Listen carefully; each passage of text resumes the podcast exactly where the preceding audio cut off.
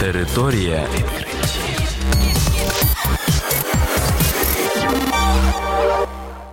Вітаю вас у програмі «Територія відкриттів». Кілька слів про новітнє та надзвичайне. У студії для вас працює Богдан Нестеренко. І сьогодні ви почуєте про наступне.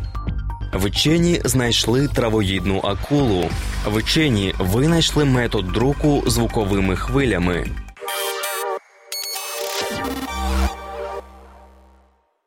Вчені з Каліфорнійського університету в Вірвайні з'ясували, що не всі акули – кровожерливі хижаки.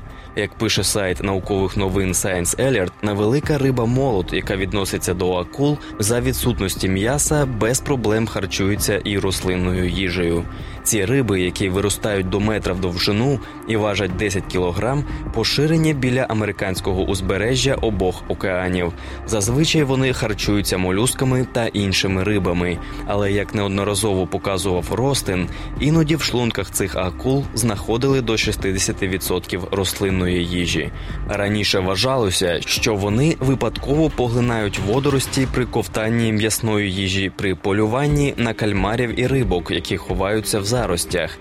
Нечисленні суто м'ясоїдні тварини можуть поїдати і рослини, але переварити таку їжу не здатні через примітивний і короткий кишківник. Однак, як з'ясували каліфорнійські гідробіологи, молот риби насправді засвоюють поживні речовини з рослинної їжі і мають потрібні для цього клітинні та біохімічні механізми.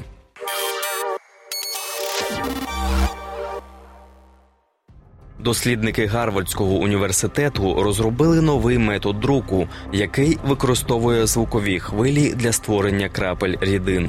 Про це йдеться на сайті університету. Зазначається, що подібні методи використовуються, наприклад, в мікробіології.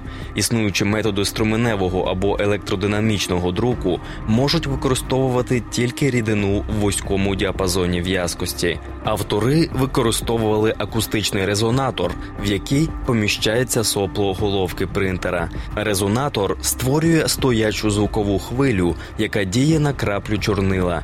Змінюючи параметри звукової хвилі, можна регулювати розмір краплі. Цей метод дозволяє використовувати для крапельного друку рідини з дуже високим рівнем в'язкості, аж до рідкого металу. Вчені очікують, що розроблений метод знайде застосування в біологічній, косметичній та харчовій промисловості.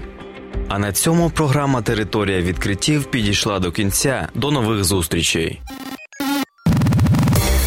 Територія відкриттів.